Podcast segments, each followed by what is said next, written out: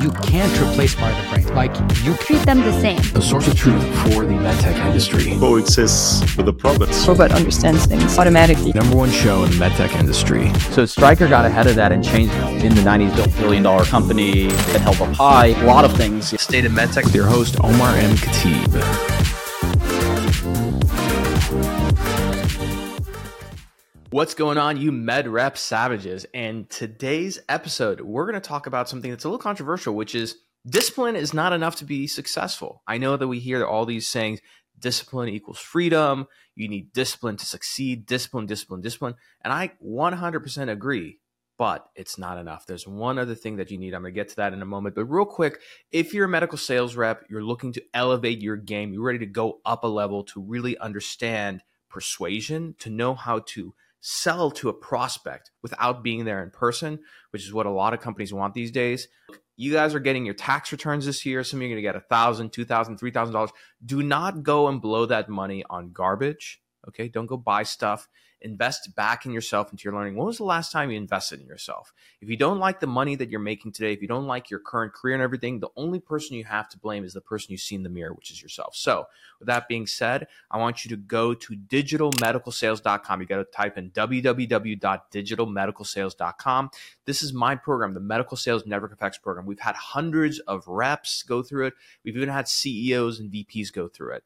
And this course, which is, you know, self-paced so you can learn on your own time. And of course, always go back and review the videos. There's over 50 videos in that library on persuasion, how to sell digitally, how to use LinkedIn to brand yourself, to frame things, to do outreach, even email tactics, right?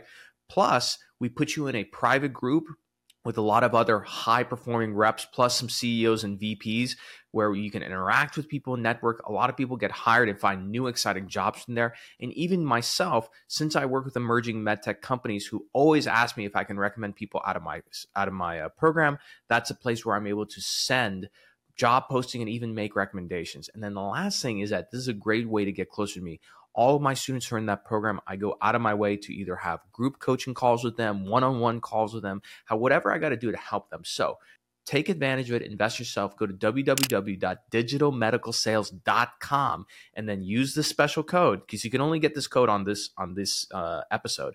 President's Club Podcast. President's Club Podcast. Okay. And that's going to give you a thousand dollars off. 1400 bucks is probably going to be the best investment that you're going to make in a long time. So I hope to see you in there. So let's get to today's topic. So discipline is very important. Okay. The reason why is if you look at the tiers of getting things done, the very lowest tier, in my opinion, is motivation.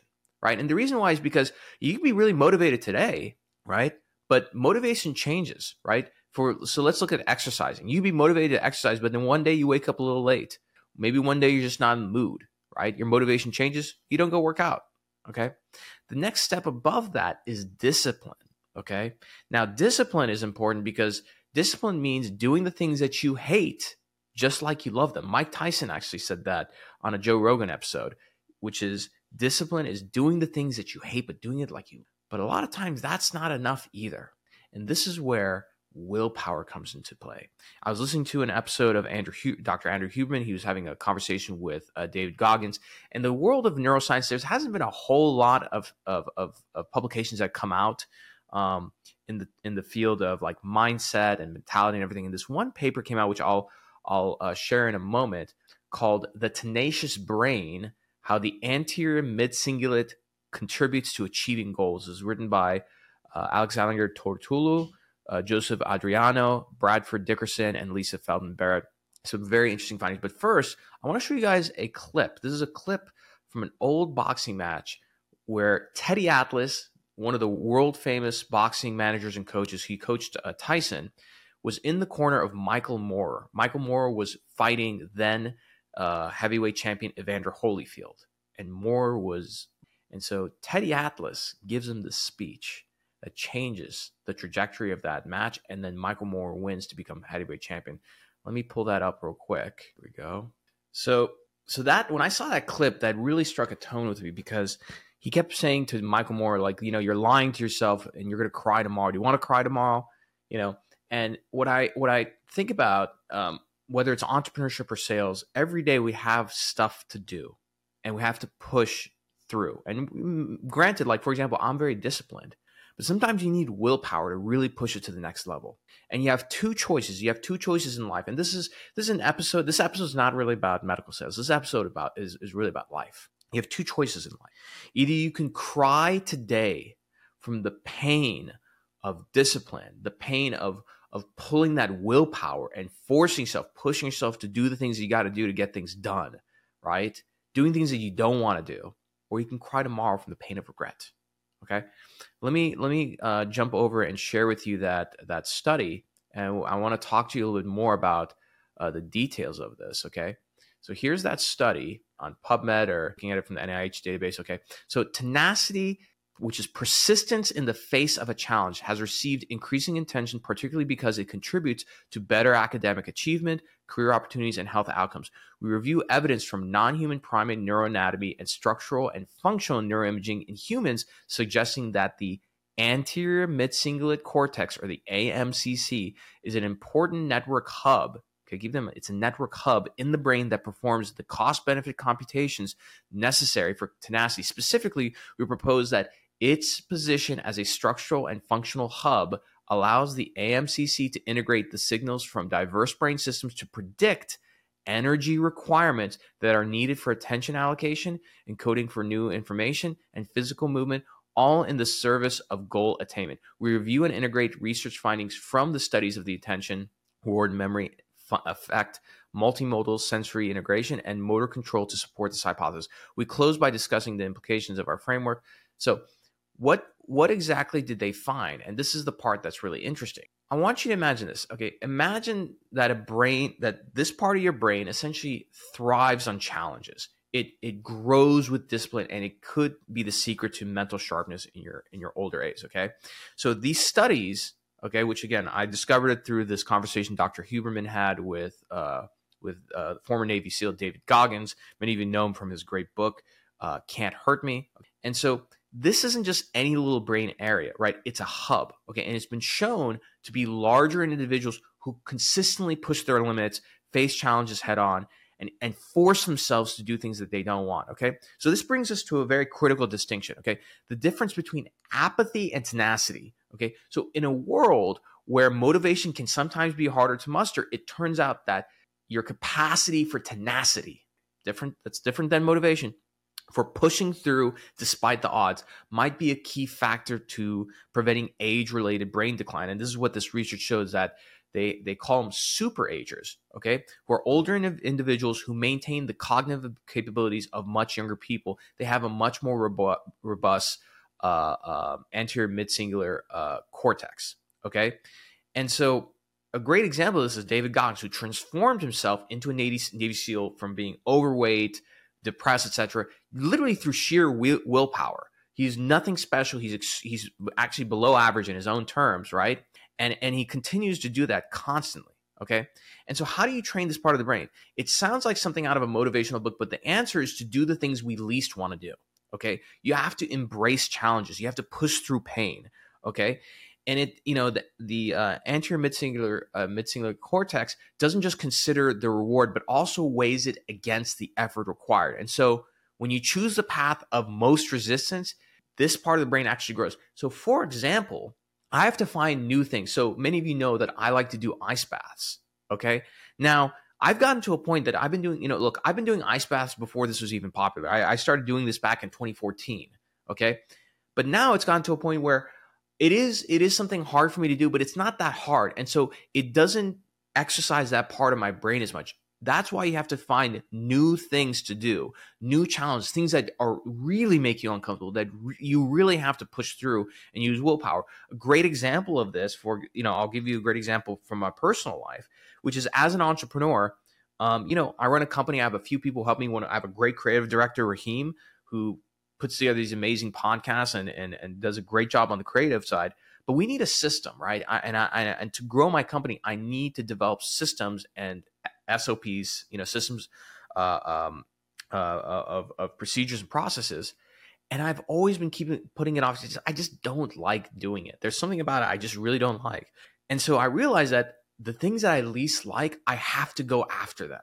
Right? And and as I'm going after them, I really really don't want it. Okay, what's what's really compelling about this research is that this part of the brain it's not just a source of of willpower but it's it's it's part of our will to live right which is why that it grows over time if you constantly um uh, uh, uh, exercising. This is not about finding life hacks or shortcuts. It's about doing the work day in and day out.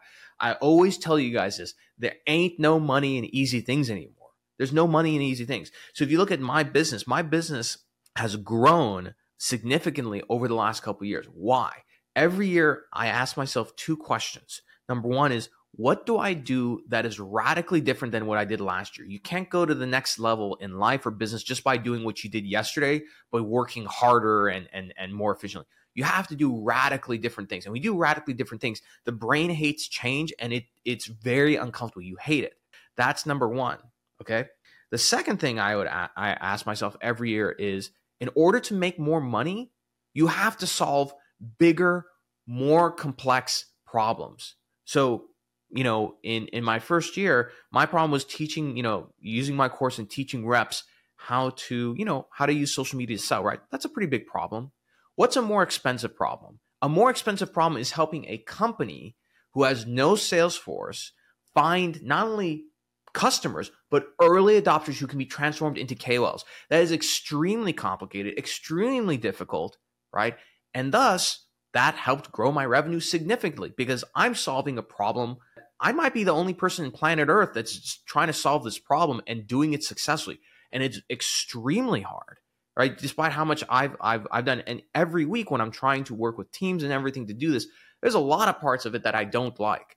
Very much like you, I still have to do cold calls. I have to do outreaches to surgeons. I have to get on, like, I have to deal with tech. You know, the other day I had a text message from a surgeon who who uh, just out of the blue who had a bad day and he's just like you know i'm gonna block you right so those things are in the back of my brain when i go to the next surgeon and it's and it's giving me resistance right because i just don't want to do it but you have to find willpower to push through okay the journey to understanding the brain is always full of surprises and the story of the uh, amcc the anterior mid-cingulate cortex is a reminder that our potential for resilience for tenacity for growth is there. And whether you're facing down something like physical challenges, right, like exercise, etc., mental hurdles, everyday trials in life, the capacity for super aging, right?